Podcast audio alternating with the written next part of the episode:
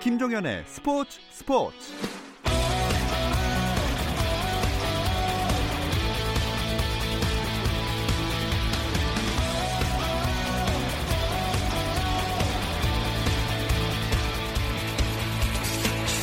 스포츠가 있는 저녁 어떠신가요? 아나운서 김종현입니다. 오늘 하루 스포츠계를 돌아보는 스포츠 타임라인으로 김종현의 스포츠 출발합니다.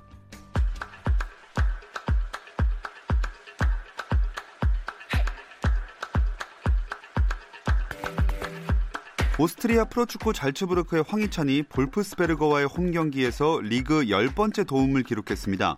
최전방 공격수로 선발 출전한 황희찬은 전반 18분 오른발 슛으로 골망을 흔들었지만 오프사이드 판정이 내려져 득점이 취소됐습니다. 하지만 1분 뒤 황희찬은 상대 수비를 제친 뒤 앞에 있던 오쿠가와에게 절묘한 패스를 질러줘 오쿠가와가 선제골을 집어넣는데 힘을 보탰습니다. 황희찬의 리그 10번째 도움 기록입니다. 잘츠부르크는 후반 26분 음에프의 추가골로 2-0으로 앞서며 승리를 눈앞에 두는 듯 했지만 후반 35분 울머의 자책골에 이어서 4분 뒤 리앤들에게 동점골을 내줘 아쉽게 2-2로 비겼습니다. 스페인 프로축구에서는 레알 마드리드가 레알 소시에다드를 2-1로 꺾고 리그 선두로 올라섰습니다. 귀중한 승점 석점을 추가한 레알 마드리드는 승점 65로 바르셀로나와 동률을 이뤘지만 상대 전적에서 앞서 선두 자리를 되찾았습니다. 한편 잉글랜드 프리미어리그에서는 첼시가 아스톤빌라의 2-1의 역전승을 거뒀습니다. 첼시는 승점 51점으로 리그 3위 레스터시티를 석점차로 바짝 추격했습니다. LPGA가 유소연의 통큰 기부에 찬사를 보냈습니다. 유소연은 어제 한국여자오픈에서 우승하고 상금 2억 5천만 원을 코로나19 관련 활동에 기부하겠다고 밝혔는데요. LPGA는 오늘 홈페이지에서 유소연의 기부 소식을 전하며 유소연에게는 특별한 일은 아니다라고 설명했습니다. 유소연은 올해 2월 호주에서 열린 LPGA 투어 ISPS 한다 빅 오픈과 ISPS 한다 호주 여자 오픈의 상금 일부도 산불 및 야생동물 구호 활동에 내놓았고 2018년 LPGA 투어 마이어 클래식에서 우승했을 때도 상금을 마이어 푸드뱅크에 전달했는데요. LPGA는 유소연이 공개된 것보다 더 많은 기부를 해왔다며 다른 사람들에게 아량 있는 사람으로 보이려고 하는 기부가 아니다라고 강조했습니다. 어제 있었던 3대3 트리플잼 1차 대회 4강전에서 부상을 당한 여자 프로농구 신한은행의 김연희가 정밀 검진 결과 우측 전방 십자인대 파열 진단을 받았습니다. 신한은행 관계자는 김연희의 2020-21 시즌이 불투명해졌다며 시즌 아웃에 가까워졌다고 밝혔습니다.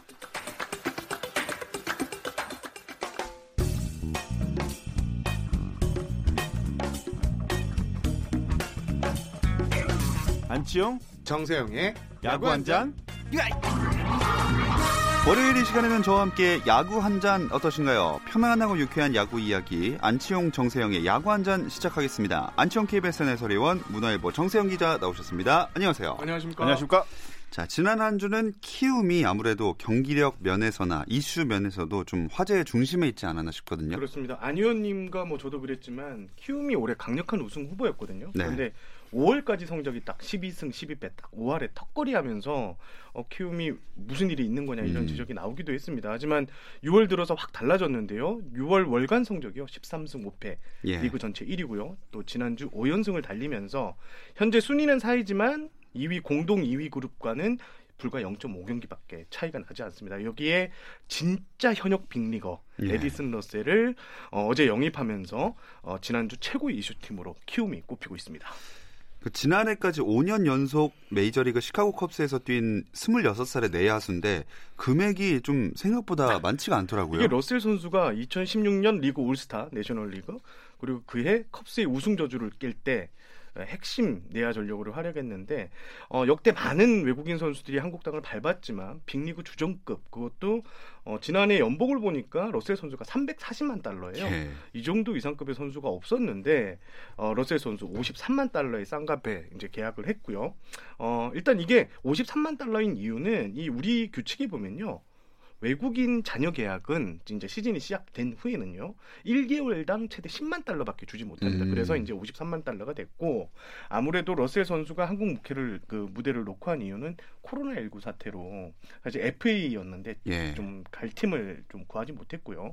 그러면서 실전 경기력을 좀 보여줄 팀이 필요했는데 그게 바로 KBO 무대였습니다. 아, 참 이런 일도 다 있네요.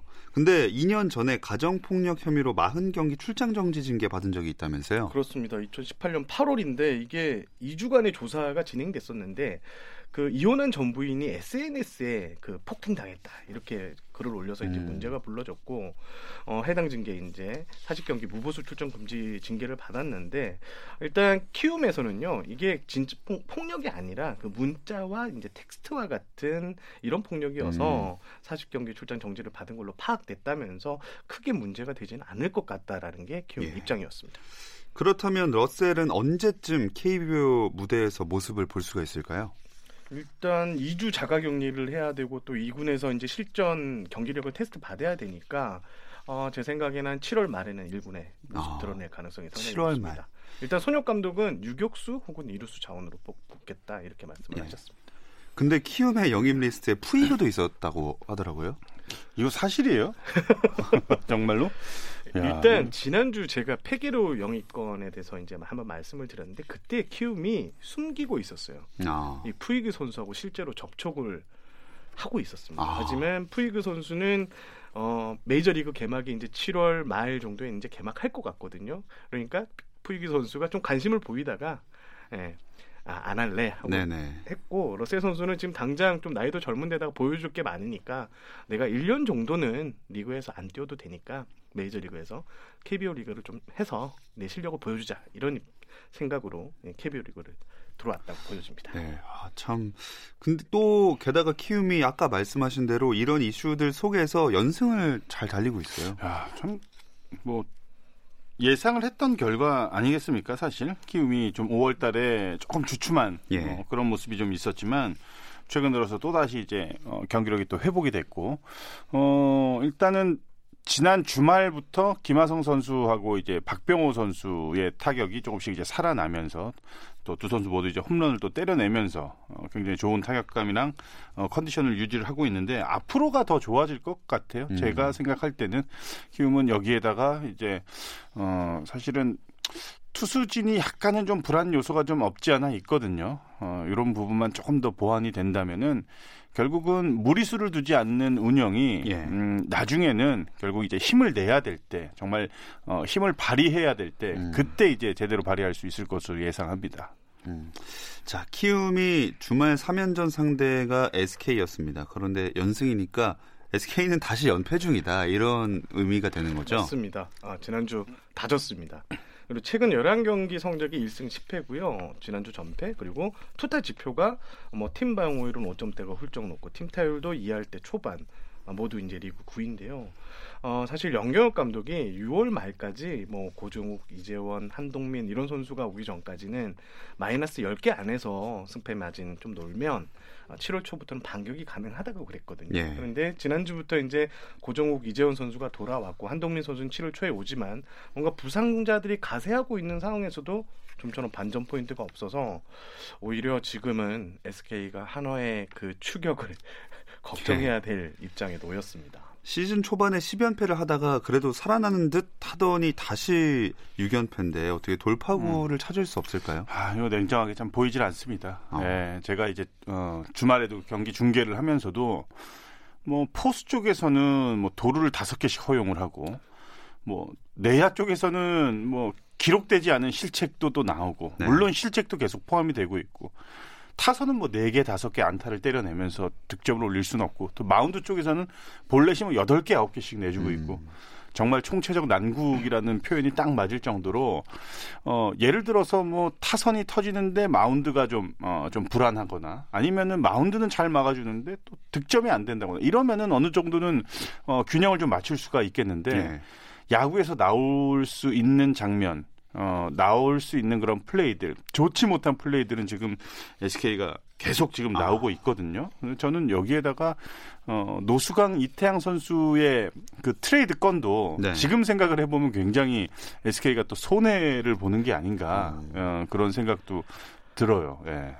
정상 기자도 할 말 많을 텐데. 네, 얘기 나온 김에 이 트레이드 얘기해볼까요? 네, 그 SK에서는 노수강 선수를 내주고 이태양 선수 이제 주전 불펜급 투수를 받았는데 확실히 기울어진 트레이드라고 저도 생각을 하거든요. 예. 노수강 선수는 일단 1군 우리 리그에서 어느 팀을 가더라도 1군급 선수라 평가되고 이태양 선수는 2018년에 한화의 가을야구를 이끌면서 이때 불펜으로 최고의 활약을 보였습니다. 하지만 지난해 좀 잔 부상에 시달리고 약간 내리막세에 있는 아직 나이는 젊습니다. 30대이기 때문에 예. 나이는 젊지만 하락세를 보이는 투수고 또 부상 위험을 항상 달고 있는 선수라고 좀 저는 봐요. 그래서 좀 기울어진 트레이드가 될 것이라고 저는 생각을 하고요. 또 과연 이 트레이드를 통해서 SK가 얻고자 하는 게 무엇인가 하는 것도 좀 저는 의문이 들었거든요. SK는 항상 올해는 보면요, 좀 필요한 부분이 있을 때마다 트레이드는 해요. 그런데 그 이유를 보지는 않습니다.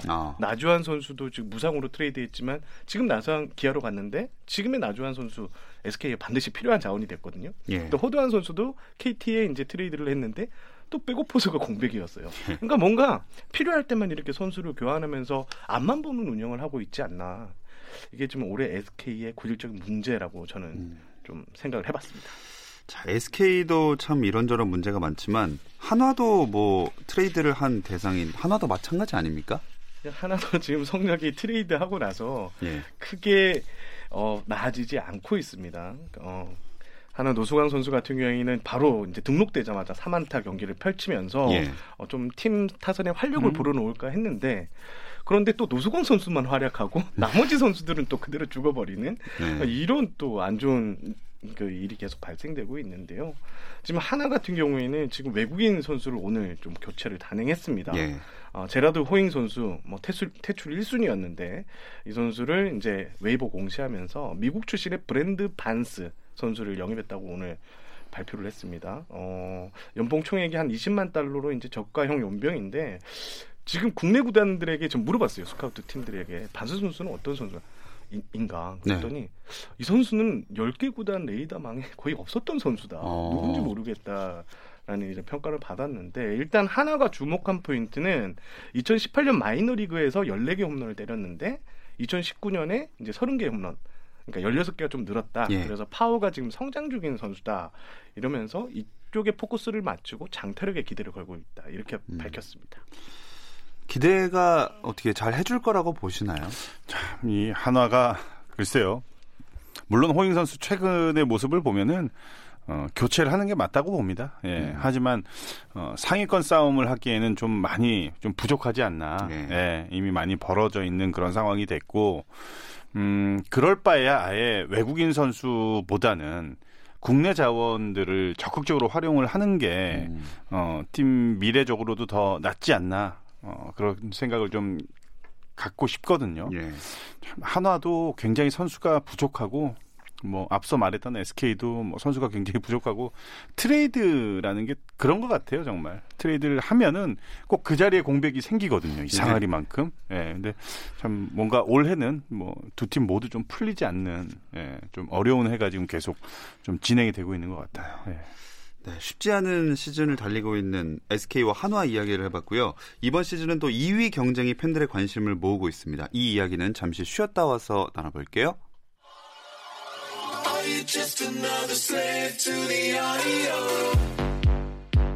국내 유일 스포츠 매거진 라디오 김종현의 스포츠 김종현의 스포츠 월요일은 더가우 단팎의 이야기들을 안주삼아 야구 한잔 듣고 계십니다. 문화일보 정세영 기자, 안치용 KBSN 해설위원과 함께하고 있습니다.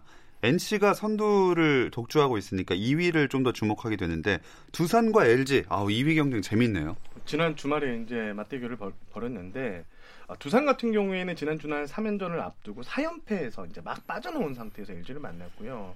반면 LG는 18일 한화전까지 최근 10경기에서 8승 2패 예. 기세가 대단했는데 그래서 이제 LG의 위닝 시리즈를 예상하는 이가 많았습니다. 하지만 두산이 3연승으로 따르면서 이제 분위기가 완전히 뒤바뀌었고요. 2위 LG의 3경기 차 뒤진 그 3위 두산이 이제 공동 2위까지 치고 올라오게 됐습니다. 아. LG는 사실 두산 만나기 전까지는 두산 잡으면 이제 NC와 선두 경쟁을 노려봐야겠다 이렇게 생각하지 않았을까요? 근데 두산이 사실을 이 전력이 베스트는 아니었어요. 예, 뭐 백업이라고 생각할 수 있는 그런 선수들이 많이 나왔는데, 야, 이 선수들이 뭐 주전 선수들 못지않은 그런 활약을 또 해주면서. 주말 또 시리즈를 또 수입승을 가져갔는데 두산의 장점이 바로 그런 것 같아요, 정말. 어떠한 공백이 생겼을 때 그 공백을 정말 뭐 훌륭하게 메워줄 수 있는 선수들이 언제든지 또 대기하고 있고, 이런 선수들이 이제 또다시 또 이제 스타로 또 탄생을 하고, 두산이 이번 주말 시리즈에서 딱 어떤 선수가 좀 잘했다, 어떤 선수가 좀 활약이 굉장히 좋았다, 이런 눈에 띄는 선수는 저는 이제 국회성 선수, 네, 국회성 선수가 굉장히 또 좋은 모습을 또 보여줬는데, 항상 그 만년 유망주라는 꼬리표가 좀 달려있는 그런 선수인데, 주말 시리즈를 통해서 좀 자신감을 많이 아마 좀 얻어내지 않았나, 예, 생각합니다. 저는 LG가 이제 두산 공포증이 다시 또 시작되는 게 아닌가, 아하, 이런 생각을 해보는데, 2018년에 기억하시면 그 두산이 그 LG의 15승 1패였어요. 막판에 이제 시즌 막판에 이제 LG가 승리를 했는데, 지금 최근 3년 동안 두 팀의 승패를 보면 8승 30패입니다. 너무 두산이 압도적인 우위거든요. 그래서 지금 기세가 좋던 LG의 이 기세로 완전히 또 꺾어버리는 팀이 또 두산이었다는 점. 앞으로 이제 두 팀은 계속 만나게 될 텐데, LG 선수들은 두산전 되면 좀 위축될 수밖에 없을 것 같아요. 게다가 또 어제 경기에서는 결과 말고도 약간의 에피소드도 약간 있었잖아요. 어제 이제 두산이 2-0으로 앞선 5회 초에 2사 1, 2루에 이유찬 타석에 이제 김태형 감독이 오재원 선수를 대타를 냈습니다. 그런데 오재원 선수가 바로 나오지 않았어요. 그래서 약 2분 정도 안 나왔는데 LG 더그아웃에서 뭐 하는 거냐. 전일수 두점 그 주심도 빨리 선수 내보내라 했는데, 오재원 선수가 이제 2분 만에 나왔습니다. 그런데 오재원 선수가 그냥 좀 타석에 좀 들어섰으면 되는데, 또 LG 쪽이 이제 항의를 하니까 거기에다가 좀 조용히 하라는 뉘앙스의 또 이런 어필을 또 하면서 전일수 주심한테 좀 경고를 또 받기도 했는데, 일단 두산 관계자의 설명은 오재원 선수가 화장실에서 볼일을 보느라 준비가 안 됐다, 이렇게 밝혔습니다. 야, 이건 정말 어떻게 표현을 해야 될까요? 야구 팬들이 과연 어떻게 생각을 할런지. 예, 저는 이 신경전도 그렇고, 뭐 물론 뭐 생리적인 그런 문제이기 때문에, 또 마침 또 그 타이밍에 오재원 선수를 찾았고, 오재원 선수는 그 얘기를 듣고 화장실을 간 게 아니었겠죠. 일단 뭐 큰 볼일을 뭐 보기 위해서 화장실을 갔는데, 이제 갑작스럽게 이제 본인을 찾으니까 그렇게 해서 이제 부랴부랴 나오기는 했는데, 물론 LG는 기분 나쁘죠. 물론 기분 나쁠 수밖에 없는 상황이고, 또 두산한테 밀리고 있었기 때문에 더 그랬을 때, 오재원 정도의 이제 뭐 주장도 이제 역임을 했었고, 뭐 그 정도의 베테랑 선수면은 들어가면서 타석에 들어가는 그 정면으로 바라볼 수 있는 게 LG 벤치예요. 두산의 그 위치가.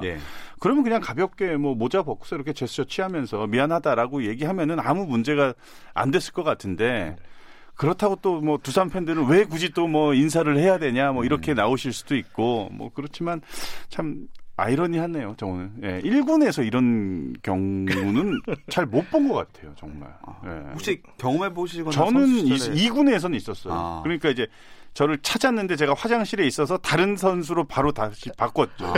볼일을 보고 나왔더니 너는 반은 출전을 한 거다. 그러니까 너는 찾았는데 없어서 다른 애를 교체했다. 그래가지고 또 그 다음 날부터, 그때가 아마 제가 알기로는 그 김인식 전 그 감독님이에요. LG에서 옛날 이제 MBC 청룡, 지금 이제 연천 미라클 감독님이시죠. 그분께서 이제 다음 날 그 또 다른 룰을 만들었어요. 경기 도중에 선수를 찾았을 때 화장실이나 뭐 벤치에 이탈을 했을 경우는 벌금 10만 원. 저 때문에 지금 만들어졌는데, 지금 그게 LG가 아직도 하고 있는지 모르겠네요. 아무튼 진짜 보기 드문 장면이 그 경기에서 나와서 많은 선수들도 아마 많이 당황했을 것 같습니다. 오재원 선수가 분명히 잘못한 일입니다. 이게 전장터인데 여기서 자기 차례 아니라고 잠깐 자리를 비우는 건 저는 좀 말이 안 된다고 봅니다. 참. 그리고 유달리 이런저런 에피소드에 많이 휘말리는 선수다 보니까 더더욱 많은 사람들이 얘기를 하는 것 같습니다. 아니, 그건 그렇고 전적을 살짝 읊어주셨지만 왜 이렇게 LG는 두산에게 유달리 약한 모습을 보이는 걸까요? 해마다 그러지 않았나요? 네. 거의? 예. 거의 해마다 두산한테 밀리는 그런 시리즈가 굉장히 많았는데 팀 내부적으로도 아마 이 부분에 대해서 굉장히 좀 고민이 깊을 것 같아요. 이왕이면은 한 지붕 두 가족해서 항상 라이벌 매치를 하는 그 팀인데 자꾸 이제 밀리는 경기들이 많다 보니까 한 번, 두 번 지면은 또다시 옛날처럼 이렇게 그러니까 선수들이 뭔가 두산과의 경기는 더 잘하려고 하다가 오히려 그게 역효과가 나는 것 같아요. 제가 볼 때는 LG 선수들도 사람인지라 더 이기고 싶겠죠. 그쵸. 계속 지는 경우들이 많으니까. 그런 좀 욕심이랄까 이런 부분들이 오히려 좀 결과가 좋지 못하게 나오는 것 같아요. 경기 전 아마 기세 싸움에서 지고 들어가는 것도 큰 것 같아요. 그러니까 두산 선수들은 LG를 만나면 오케이 땡큐하고 들어간다고. 반면 이제 LG 선수들은 야 오늘 뭐 하다가 꼬이면 어떡하지? 라는 생각을 하고 이제 들어갈 경우가 많다는데 아니 그런 거에서 이제 차이가 나는 게 아닌가 이렇게 생각을 해봅니다. 확실히 스포츠가 뭐 실력도 중요하지만 이런 정신력, 멘탈도 그렇죠? 중요하다는 걸 느낄 수 있는 부분인 것 같습니다. 자, 이쯤에서 순위를 한번 짚고 넘어갈게요. 네, NC가 최근 10경기에서 4승 6패로 좀 주춤한데요. 그래도 28승 12패로 선두자리를 굳게 지키고 있고요. 앞서 말씀드린 대로 두산과 LG가 나란히 25승 16패로 2위에 자리했습니다. 4위 키움은 공동 2위에 0.5경기 차 뒤진 4위입니다. 5위는 23승 18패 기아입니다. 6위부터는 5왕을 승률권 바뀐데요. 6위 롯데, 7위는 삼성, 8위는 KT, 9위는 SK, 그리고 최하위는 하나입니다. 순위 그래도 변화를 봤을 때 삼성이랑 기아가 조금씩 경기력이 올라오는 중인가요? 일단 투수 백정현 선수가 이제 컨디션을 좀 찾아가는 모습이고 박희문 선수가 상당히 좀 시즌 초반에 부진했는데 지금 지난주부터 타격감이 상당히 올라와 있는 상황. 그리고 내야 핵심 자원들이죠. 김상수, 이학주 그리고 이원석 선수들이 요즘 타격감이 조금씩 올라오고 있어요. 그러면 그렇게 되면서 투타에 이제 좀 밸런스가 좀 맞아 들어가는 게 아닌가 이런 얘기가 나오는데 지금 삼성 같은 경우에는 홈하고 원정 성적이 똑같아요. 10승 11패. 여기서 이제 어느 팀을 가더라도 이제 똑같은 경기력이라는데 여기서 이제 홈 경기할 때 좀 승리를 많이 챙기는 게 좀 강팀인데 삼성이 어떻게 나올지 한번 지켜봐야 될 것 같습니다. 오승환 선수가 복귀를 했잖아요. 네. 이것이 삼성에게 미치는 영향은 어느 정도라고? 아예 없지는 않겠죠. 네, 물론 이제 오승환 선수가 오면서 불펜이 더 좀 견고해지고 더 탄탄해진 거는 맞는 것 같습니다. 최근 들어서 이제 최지강 선수가 굉장히 불펜에서 핵심 역할을 맡아주고 우규민 선수의 컨디션도 상당히 좋았는데 우규민 선수가 이제 뭐 한 단계 이제 밑으로 내려갔겠죠. 오승환 선수가 있으니까. 근데 자연적으로 오승환 선수의 등판 휴식일에는 우규민 선수를 과감하게 또 마무리로 기용할 수도 있고 마운드 운영하는데 굉장히 여유가 많이 생겼다고 저는 생각을 합니다. 네. 하지만 삼성의 지금 최대 상승력 어떻게 이렇게 좀 좋아졌냐라고 생각하면은 저는 뉴페이스들의 활약이 굉장히 깊다고 봐요. 특히 이제 외야진에는 뭐 박승규 선수도 있고 그리고 또 내야와 외야를 다 이제 뭐 넘나드는 뭐 이성규 선수 이런 선수들이 굉장히 잘해주고 마운드 쪽에서는 뭐 원태인 선수, 허윤동 선수, 뭐 최채영 선수 이런 젊은 선수들 이런 선수들이 정말 잘해주니까 여기에다가 이학주도 괜찮죠. 살라디노 이제 완전히 적응했죠. 뭐 여러 가지 이제 뭐 상승 요인이 굉장히 많습니다.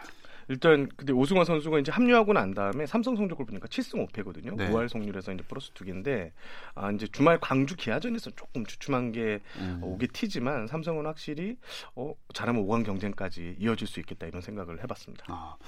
말씀하신 대로 그 기아가 위닝 시리즈를 삼성과의 그 경기의 3연전에서 가져갔는데 어제 경기가 양현종 선수가 좀 점수를 많이 내주지 않았나요? 에이스 투수들이 그럴 때 있어요. 네, 뭐 한 30번 정도 등판을 하면은 한두 번 정도는 이제 완전히 뭐 저희 속된 말로 야구계에서 이제 털린다 이렇게 표현하는데 완전히 털린 날이 어제였던 것 같고 그 한 경기로 인해서 양현종 선수는 크게 흔들릴 만한 또 그런 선수도 아니고 본인도 알 거예요. 1년에 한두 번 정도는 이런 날이 있다. 근데 그날이 이제 어제였다. 뭐 이렇게 생각할 겁니다. 아마 큰 걱정은 안 해도 되겠네요. 지난 한주 KT 성적도 괜찮았죠? 5승 1패였는데요. 일단 SK와 주중 3연전을 모두 이제 싹쓸이한 게 컸습니다. 특히 이날 경기에 이제 제가 취재를 갔는데 예. 이강철 감독 고민이 엄청났습니다. 아. 이번 SK 주중 3연전이 어떻게 보면 시즌 고비다라고 했는데 3연전을 모두 쓸어 담았고 그 중요한 경기인 만큼 KT에서는 이제 마무리 투수 이제 김지훈 선수를 3연투까지 시키면서 네. 승리를 다 따냈는데 KT로서는 좀 큰 고비를 지난주에 넘겼다고 해도 과언이 아닙니다. 대신에 그래서 롯데가 불안하게 이제 6위를 하고 있잖아요. 글쎄요. 롯데가 불안하다는 게 맞을까요? 저는 지금도 굉장히 잘하고 있다고 봅니다. 예, 왜냐하면은 롯데의 예상 뭐 순위라든지 경기력이라든지 이런 것들이 제가 굉장히 좀 좋지 못한 그 평가를 좀 내렸던 팀이라서 예. 그런지 지금도 굉장히 훌륭하게 시즌을 보내고 있다고 생각을 합니다. 뭐 앞으로 더 좋아질지 아니면은 또 다운이 될지 그거는 뭐 두고 봐야 알겠지만 예. 선수들이 충분히 해볼 만하다라는 그 인식을 한 몇 년 만에 좀 심어줄 수 있는 지금 출발이 아닌가 싶어요 시즌이. 그 동안에 보면은 뭐 한 4월달, 5월달 되면은 이미 뭐 굉장히 뭐 가을 야구에서 멀어진 것처럼 네. 예, 성적이 좀 좋지 못했는데 지금은 충분히 뭐 5위권 경쟁이 가능한 팀으로 지금 완전히 탈바꿈이 됐으니까 뭐 순위가 좀 6위 좀 위태위태하다 그런 생각보다는 언제든지 또 치고 올라갈 수 있다. 예, 긍정적으로 저는 봅니다. 예. 이렇게 시즌이 아주 치열하게 점점 전개가 되고 있습니다. 선수들의 활약상을 짚어볼 차례인데요. 두 분이 선정한 한 주간의 내 맘대로 MVP 누군가요? 저는 이정우 선수. 이정우 선수. 이게 이정우 선수는 우리 이미지가 교타자, 안타를 많이는 때려주는 타자인데 예. 벌써 지금 홈런이 7개거든요. 뭐 지난해 이제 개인 최다 홈런, 그러니까 6개가 개인 최다인데 지금 7개 넘어섰고요. 장타율이요. 6할 3푼 8리예요. 그러니까 61개의 안타를 때려냈는데 26개가 지금 장타입니다. 예. 그러니까 지난해 장타율이 4할 5푼이었는데 거의 1할 8푼 이상 높아졌는데 장타까지 장착한 이종우 선수. 괴물이다. 이렇게 평가하고 싶습니다. 우리 안치용 위원님. 저는 일단은 기아의 김호령 선수. 네, 김호령 선수. 사실 윌리엄스 감독이 베스트 전력이라고는 예상을 안 했을 거예요. 그런 전력은 아니라고 생각을 했는데 야 이제는 김호령 선수 없는 이 라인업은 굉장히 헐거워 보일 정도로 수비는 뭐 두말할 것도 없고 여기에다 뭐 주력도 상당히 뛰어나고 최근 들어서는 뭐 선두타자 홈런을 얼마나 많이 때려내요. 그 정도로 1번 타자로서 확실하게 눈도장을 찍고 있는 김호령 선수 꼽아봤고 또 한 선수는 국회성, 네, 대기만성이라는 표현을 좀 쓰고 싶습니다. 네. 그동안에 참 기대주에 머물렀던 선수인데 이제 조금씩 좀 꽃을 피는 게 아닌가. 아직 갈 길은 멀지만 예, 충분히 가능성이 있다. 그래서 앞으로도 계속 화이팅 하시라는 의미로 국회성 선수도 한번 꼽아봤습니다.